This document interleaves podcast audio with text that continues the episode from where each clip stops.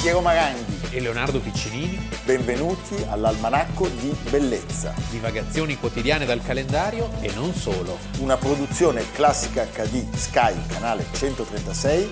in collaborazione con Intesa San Paolo.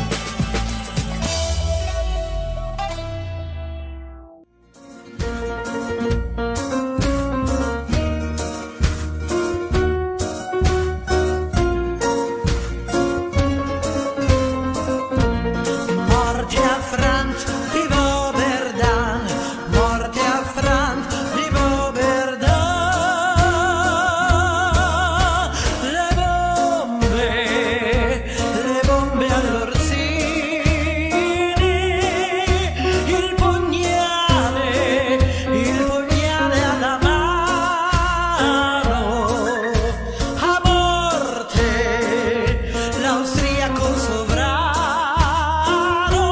e noi vogliamo la libertà. Almanacco di Bellezza, 14 gennaio, Leonardo Piccinini. Piero Maranghi. Leonardo, iniziamo la nostra prima parte dell'almanacco con l'inno a Oberdan, non è di lui che parliamo, eh, permettimi in questa televisione nepotista, familistica, Tutto. eh, proprio Sì. peggior Ma ci sono esempio, anche dei pregi. il peggior cua- coacervo di interessi privati, Sì. conflitti di interessi, Vizi privati e pubbliche di virtù. dedicare questa puntata al mio quadrisavolo Ecco. nato nel 1862 e battezzato col nome di Orsini Ma vedi, da suo padre Garibaldino, che bello. perché noi oggi raccontiamo la storia di Felice Orsini, nato a Meldola, A Meldola. Meldola è in Romagna, conterraneo di Pietro Maroncelli, di Aurelio Saffi, di tanti personaggi, insomma, sono terre in cui il Partito Repubblicano per anni ha e mietuto Eh, prendeva dei consensi. voti eh, Eh, sì. incredibili, Era stato della Chiesa e insieme terra di irriducibili anticlericali. Eh, le legazioni, nato il 10 dicembre del 1819, Personaggio straordinario. personaggio stupendo, una Straordinario. vita- anche una vita Poco- mol- poco mol- raccontata. no, anche se allora fu molto raccontata. Allora molto e poi un po' caduto nel dimenticatoio. Tutto come sempre, e questa è un po' la cifra del risorgimento italiano, nasce con Napoleone, perché il padre ufficiale con Napoleone in Russia gli aveva raccontato di questi episodi eroici e, e meravigliosi, aveva poi trovato il, eh, l'Orsini in un, eh, in un uomo che ha passato tutta la sua vita in esilio, Mazzini. cioè Giuseppe Mazzini, Il Mazzini. lui lo chiamava il nuovo Maometto. Beh. Poi avrebbe rotto con Mazzini. Eh, Cioè, perché nel poi lui momento- pre- diventa Sì. come dire, più estremista, diciamo. più estremista. Molto coraggioso, Ma devo tanto dire, pagherà comunque Mazzini, perché anche Mazzini... come pagherà- sempre. sì. eh? E noi ne parliamo oggi perché il 14 gennaio del 1858 è il giorno in cui lui compie l'atto per cui è rimasto celebre, cioè è uno degli attentatori, e vedi che continua a tornare, alla vita di Napoleone III e della sua insopportabile moglie bigottona. È Eugenia de Montillo, l'andalusa. andalusa, terribile. eh? Pensate che lui, dopo essere stato arrestato, scrive una lettera al sovrano per, per proporre la causa italiana, causa italiana che poi effettivamente verrà sostenuta in prima parte perlomeno da Napoleone III. E dice, vostra maestà non respinga il voto supremo di un patriota sulla via del patibolo, liberi la mia patria e le benedizioni di 25 milioni di cittadini la seguiranno dovunque e per sempre. E Napoleone rimane colpito. Sì, diciamo che dietro di questa vicenda c'è una storia di complotto alla JFK, nel senso che chi è il diabolico che ordisce tutto? Il conte di Cavour. Tant'è che in quel momento, eh, il conte- lo sappiamo dal fatto che Cavour, intanto perché aveva preso le distanze da Mazzini, Orsini e quindi lo sovvenziona e addirittura dopo la morte di Orsini sovvenzionerà la vedova. La vedova. sì. e Napoleone III è così colpito e così impaurito che la cosa si possa ripetere che comincia a occuparsi della faccenda italiana, chiamando di lì a pochi mesi alle terme di Plombier, posto bellissimo, eh? andate a vedere nei Vosgi, c'è un coso coso bello, albergo C'è il le- famoso incontro. c'è l'incontro, Poi c'è anche la- ci sarà anche la contessa c'è di sempre Castiglione. del pecoreccio. C'è un po' di pecoreccio. Comunque, diciamo, lui era figlio di Giacomo Andrea, appunto quell'ex ufficiale di Bonaparte, zio di cui ci aveva parlato il nostro Leonardo, iscritto alla Carboneria, anche confidente della Polizia Pontificia. eh. Sì. E sua madre è Francesca Ricci. All'occorrenza tutto. Tutto. Viene mandato a Imola dallo zio A Imola. paterno, eh, a Imola. Orso Orsini. Sì, Stupendo. fantasia, Fantasia, genitori. molta fantasia. Ma possiamo chiamarlo Procio Procione allora? Dopo Anche, sì, Orso giusto, Orsini, giusto. eh? che commerciava in canapa, questa canapa poi tornerà nelle vicende di Orsini. Lui certamente aveva un carattere molto irruento perché già a soli 16 anni sappiamo che uccide con un colpo di fucile il cuoco. Perché c'era troppo sale, no? No, perché avevano tutte e due una relazione Ah. eh, con, eh, con una domestica di casa. Ah, vedi Hai che è capito? sempre la... Cherchez la femme. Scappa, ma grazie ai buoni uffici dello zio, le autorità pontificie riconoscono che il colpo è partito a caso, diciamo. Sì. Lui viene rinchiuso per soli sei mesi eh, per omicidio colposo E come sempre, per evitare la detenzione, si entra in seminario. in seminario dagli agostiniani di Ravenna. ma la, reda- la redenzione dura pochissimo. Duraminga e va a Bologna dal padre. Poi torna a Imola dove lo zio lo convince a riprendere gli studi, sempre Orso Orsini. Orso Orsini e lui prende la laurea in legge. Laurea in legge e fin qua sembra tutto bene, ma ci sono i moti del 1843 in Romagna e viene condannato all'ergastolo per cospirazione. Pensate, poi, Poi ci sarà arriva l'amnistia, l'amnistia, sembra che arrivi l'amnistia quello di buono, Pio IX, Pio IX, cioè, sembra all'inizio buono, dicono è fa buono, l'amnistia, esce dal carcere nel 1846, nel 1848 si sposa a Firenze con Assunta Lorenzi, viene eletto nel Ne- 1849 deputato all'Assemblea Costituente della Repubblica Romana per il collegio Di di Forlì. Forlì. Arrivano i francesi e stroncano la- Tutto. la- l'effimera Repubblica l'abbiamo Romana raccontato, allora lui cosa fa? Va a Nizza, a Nizza. che era ancora appartenente al regno di Sardegna, Eh sì, patria di Garibaldi, Peppino. eh, tutti i nostri Giuseppi. Sì. Eh, Giuseppi, non quello lì no. No. Eh, e continua a cospirare con la copertura di una ditta fittizia che smercia la canapa dello zio. Sì. A Nizza Un offshore. Un offshore, sì. A Nizza, a Nizza nascono Ernestina e Ida. E qui conosce una donna straordinaria, Pazzesca. una, una sorta di Pimentel Fonseca. Sì, tedesca la- però. Tedesca, Emma Zygmunt, Sigmund. Secondo me, di secondo me faceva Freud, battutona, Ah, ah, ah. che era molto... che era molto danarosa. E su richiesta di Giuseppe Mazzini, E, lei fa da Allora, tramite, Eh tramite lui avvia un, uh, uno sperimento di in- insurrezione, In come Lunigiana. sempre le insurrezioni mazziniane Fallimentari. finiscono Da Pisacane. Sì, vengono pre- qua in questo caso è un po' meglio di quelle terribili, Sì. ma viene preso a bastonate. Si rifugia in un posto comodo vicino a Londra. A Londra.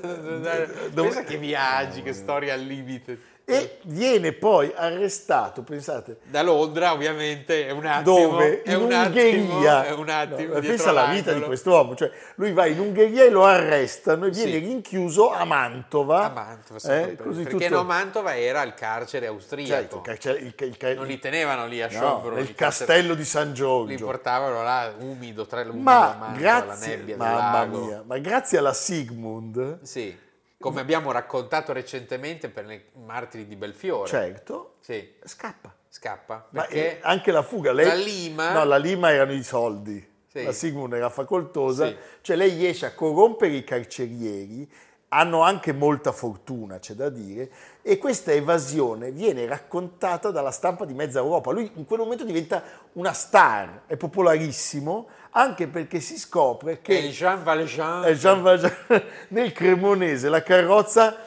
eh, perde il timone davanti a una pattuglia austriaca Ma ci sono degli austriaci che hanno bisogno di soldi. e, e aiutano a ripararla. Quindi Esatto. c'è problema. poi Chissà come sono finiti quelli. Kein problema. Disarmand und arrest non c'è, questa volta non c'è. Lui torna in Inghilterra e scopre di essere diventato una celebrità. E cosa fa? Giovanissimo ancora pubblica le sue memorie che diventano un caso letterario internazionale e viene creata la fama di un avventuriero eroe da cui ci si aspetta sempre qualcosa di nuovo Sì. e quel qualcosa arriva perché a Londra lui incontra Simon François Bernard. Chi sei io? Galeotto fu Bernard, mi viene Sì. da dire, Sì. Eh, perché questo Bernard lo convince insieme ad altri a partecipare, a preparare un attentato a Napoleone Troisième, che è Napoleon Le Petit, Eh, le come petit- diceva Vittorio Hugo. eh. Quindi a questo punto lui abbandona il moderato, Lui abbandona- moderato tra virgolette Mazzini, Lui abbandona Mazzini, ne diventa addirittura un nemico accanito in questi mesi prima dell'attentato e eh, forse in realtà sperava, come alcuni hanno scritto, di soppiantare Mazzini proprio a capo della rivoluzione in nome della, della patria, in nome dell'Italia, con un gesto così eclatante. Beh, effettivamente c'è anche un'innovazione dal punto di vista esplosivo, eh, Sì. perché lui crea degli ordigni rudimentali ma con eh, l'innesto a fulminato di mercurio, che sono molto efficaci, noi li usiamo qua quando arrivano i varani. eh, Glielo tiri e scoppia. quando arrivano i varani in redazione li lanciamo, adesso Amerigo ha perso due dita, ma questo è un problema Scoppia è come la bomba a mano, come, sostanzialmente. come la bomba a mano e si chiameranno da lì in poi le famose bombe, bombe all'orsini, all'orsini. che non si mangiano. No, non si mangiano, noi mangeremo anche quelle. No. Abbiamo una fame. Senti, insieme a lui ci sono Gia- Giovanni Andrea Pieri di Lucca, il nobile bellunese Carlo Di Rudio, chissà e, se poi era nobile. e il napoletano. Antonio Gomez. No, pensa che banda. Una roba a Sandokan. Eh, Sandokan, ci manca solo San Bigliong eh, e Tremannai.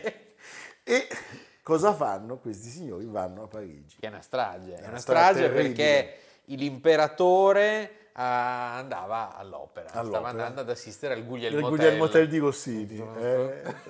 Brum, brum, brum, brum, brum, brum. Ecco. E il E- 14 gennaio oggi del 1858, siamo intorno alle 20.30, eh, cosa accade? Vengono lanciate le bombe contro la carrozza di Napoleone III, ma c'è un problema. La La ca- carrozza era tra l'altro tra le ali festanti della folla. e poi la carrozza è corazzata, carrozza corazzata, Ridillo. carrozza corazzata. Come lo dici bene. No, è corazzata e purtroppo l'effetto della carrozza corazzata è quello di espandere Certo. eh, la, la- la detonazione. sì, verso perché la rimbalza. la rimbalza e nelle ali di folla è una carneficina. Cioè Si i- parla di 12 morti e 156, feriti.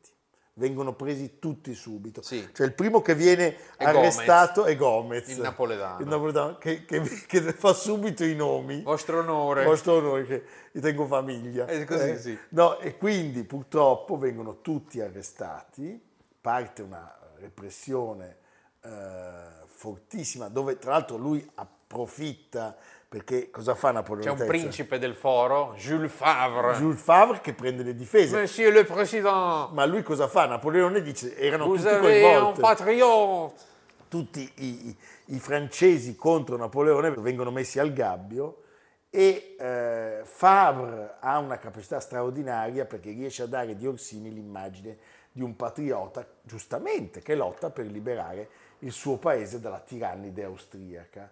Ma tutto questo non basta perché sia Pieri che Orsini vengono condannati a morte, gli altri all'ergastolo. Napoleone III ha un sussulto, tanto perché poi stiamo parlando di un eroe che era conosciuto in tutta Europa, questo, questo Orsini era come Fantomas, cioè Sì, sì. era uno, non so, era come Lupin, cioè erano quei personaggi di cui tutti leggevano.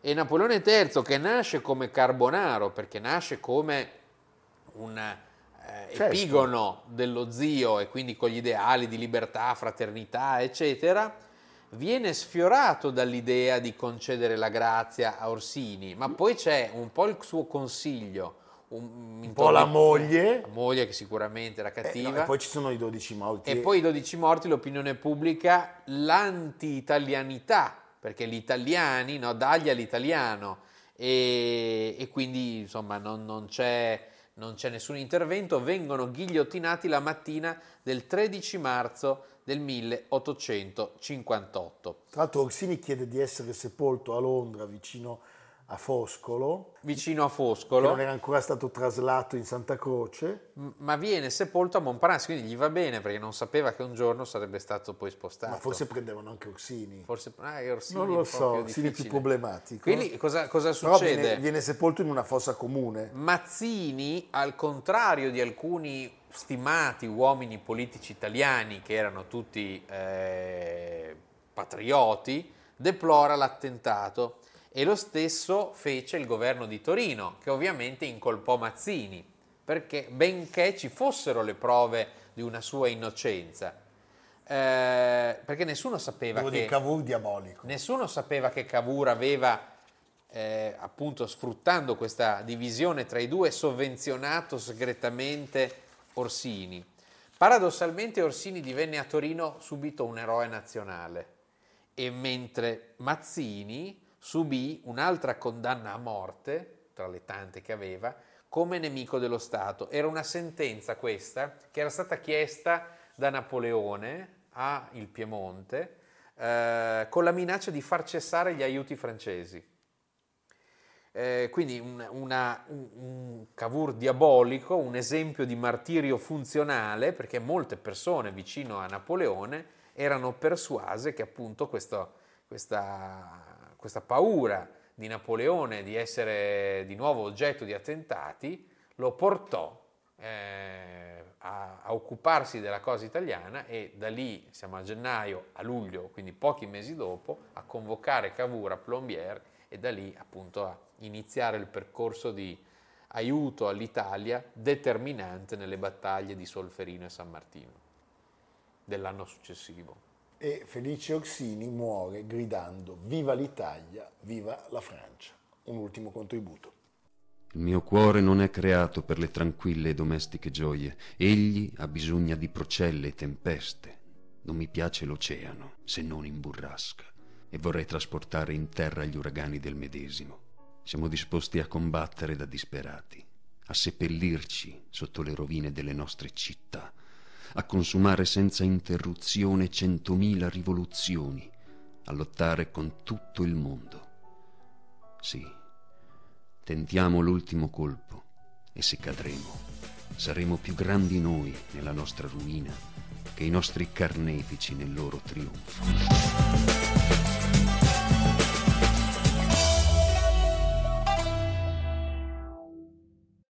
La seconda parte dell'almanacco la dedichiamo a un carissimo amico che ci ha lasciato da poco, Sì, Aldo Bassetti. Aldo Bassetti, che vediamo in una foto Stupenda. Stupenda, Lo con conoscete i- al centro con i protagonisti di, della- questa vicenda. questa vicenda. Uno dei protagonisti è lui.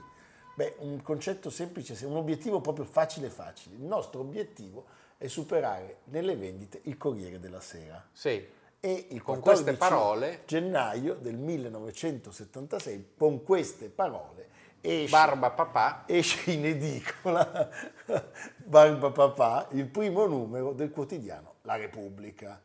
La nave pirata, così eh, definita dal fondatore Certo. appunto Barba Papà, Eugenio Scalfari, qualche mese prima, che ha l'ambizione da tutti considerato un pazzo in quel momento, perché l'idea di superare un giornale che esisteva da mm, un secolo, e che dal tempi di da Torelli, Albertini Violier, Sì, ma dai tempi di E poi Albertini, Albertini. era diventato il primo giornale Sì, italiano, era qualcosa di assolutamente inimmaginabile. e ci riuscirà in appena 11 anni a scavalcare il Corrierone. Ed è un esempio unico al mondo. Unico al Devo mondo. dire che la vicenda di Scarfari è, è molto sovrastata dall'immagine che ne hanno le persone, cioè chi lo stima molto, chi al contrario lo detesta, però nessuno di questi può negare che come capacità di organizzazione, di fantasia e di appunto essere riuscito a, a- a creare questo, questo record di vendite è, una- è- è uno dei massimi protagonisti della storia del giornalismo europeo.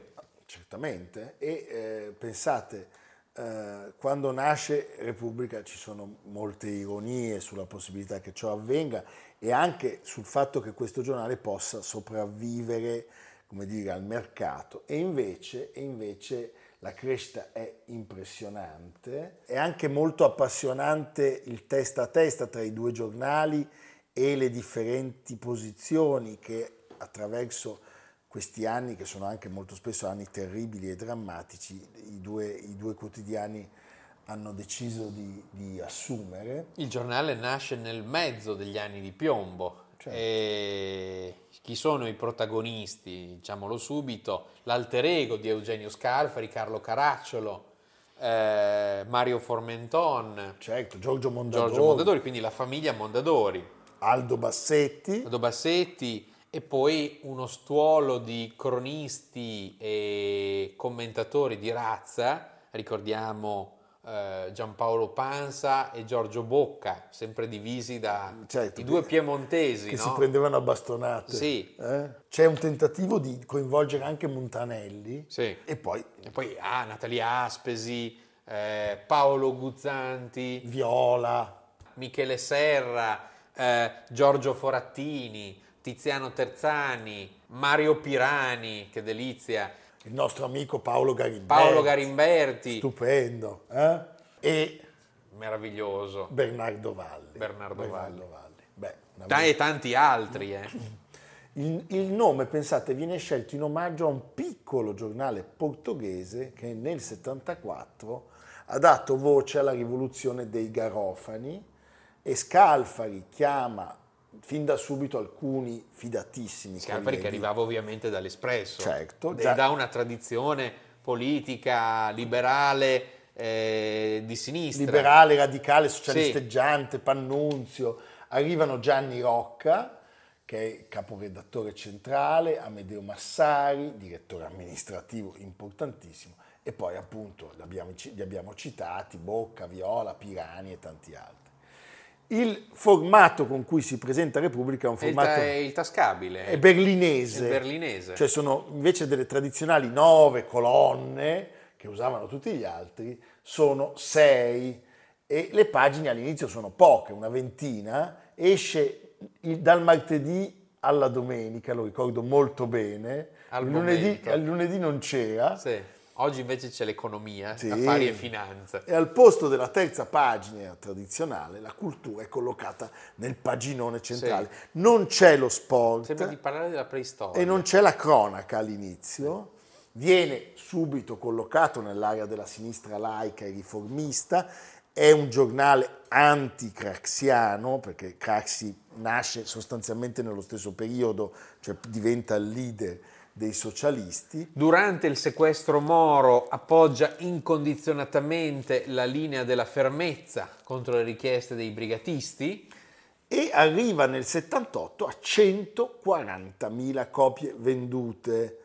Pensa, già un risultato raggu- ragguardevole che continua a crescere perché la media del 79 è 180.000, che è il momento in cui si raggiunge il pareggio di bilancio, che arriva molto in fretta per un giornale, e anche la crescita del giornale conosce il coinvolgimento di una firma stupenda perché arriva Gianni Brera, che poi troverà in Gianni Mura un altro straordinario continuatore di una tradizione che è quella del raccontare lo sport in una maniera diciamo diversa rispetto agli altri. Meravigliosa, Certo, Stupendo, eroica. stupendo. E- e- o come nel tennis, Beh, Gianni Clerici. Gianni Clerici. Ma di cosa stiamo parlando? E, e, E c'è poi un momento- c'è l'aiutino, c'è l'aiutino di un fattaccio. È fattaccio perché si scopre a un certo punto che il Corriere della Sera è in mano alla P2. è in mano alla P2 e quindi Enzo Biagi e un altro personaggio stupendo, Alberto Ronchei, passano al giornale di Scalfari che nel giro di pochi anni supera la stampa e quindi sostanzialmente diventa il secondo quotidiano nazionale nel E 1000 nell'85 siamo a 350.000 copie.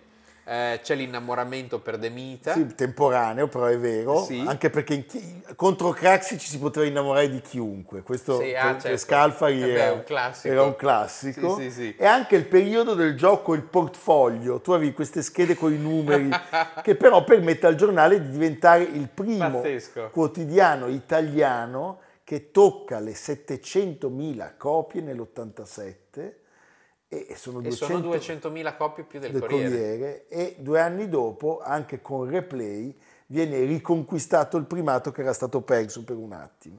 Senti, è anche un giornale, diciamo, dove eh, entrano dei personaggi altri che vanno, vanno citati, l'editore svizzero, come lo chiama il nostro amico Giulio Sapelli, Eh Carlo De Benedetti, che adesso è diventato mon- monegasco, Monegasco, sì. eh? Eh, parliamo appunto del, del suo ingresso attraverso la CIR, se non sbaglio. Sì, di c'è la cui- guerra di Segrate, Poi c'è la guerra di fine Segrate. anni 80 e poi perfezionato negli anni 90. Qua possiamo citare un altro caro amico. Riccardo Franco Levi. Beh sì, perché quando non si capisce quale sia il destino di Repubblica, si dà vita a un giornale, l'Indipendente, L'Indipendente. pronto ad accogliere tutti i transfughi che non possono stare con Silvio. Poi si mettono d'accordo grazie al revolver di Ciarapico È vero. e quindi l'Indipendente deve navigare da solo e il nostro amico è stato l'animatore di questa eh, avventura Il editoriale. capitano Corsaro. Vabbè, coraggiosissimo, Sì. eh, Riccardo Franco Il Levi, Drake, coraggiosissimo. Il Drake. Senti, è il giornale che, seppellito Craxi, ha un altro nemico giurato totale. Dillinger. eh, Il che è Dillinger. Silvio Berlusconi. Allora, in chiave anti-berlusconiana, Le dieci domande, le dieci dieci domande.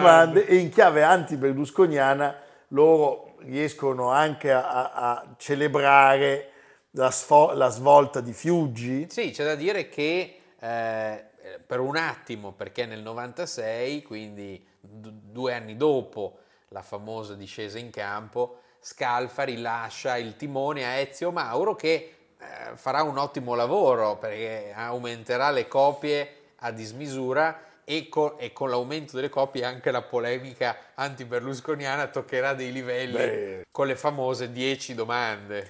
Poi c'è un, un- un incidente di percorso perché quando si fa troppo tifo ogni tanto si sbaglia. Eh? Sbaglia, sì, e- Il 30 maggio 96 il quotidiano dice che ha vinto Shimon Peres alle elezioni israeliane, mentre purtroppo ancora una volta, non sarebbe stata la prima e né l'ultima, ci si trova con Bibi Netanyahu la mattina dopo, Comincia un restyling. arriva il colore, Sì.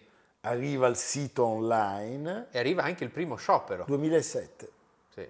che tra l'altro è un- uno sciopero tristissimo perché blocca il reportage sul, vedi, già ti dice già come ti dice nasce. tutto, perché sono i giorni in cui nasce il PD Il PD e la nasce Repubblica fa sotto- lo sciopero. sotto cattivi auspici. Eh, hai capito? Poi che cosa accade? Poi accade che si tira fuori tutto. Tutto. Nel 2000 Veronica Lario, Dario Crestodina. No, capisci? Sì, No, sì, ma sì. Veronica Lario è lì che scrive la- le Eh, sue certo. accuse al marito e le, le copie di Repubblica volano eh, a, a- a dei livelli incredibili. Lei lo accusa di, di frequentare, diciamo, ragazze minorenni. Ecco, Sì. per essere- Arriva Mario Calabresi alla direzione, Nel 2016 gli si chiede di affrontare un piano industriale ferocissimo, come lo porta a termine gli si dà il ben servito. Sì, Questo diciamo, è- con- è- eh, sì, no, con- con- con nel una- frattempo raccontiamo che De Benedetti ha passato la palla ai figli. ai figli.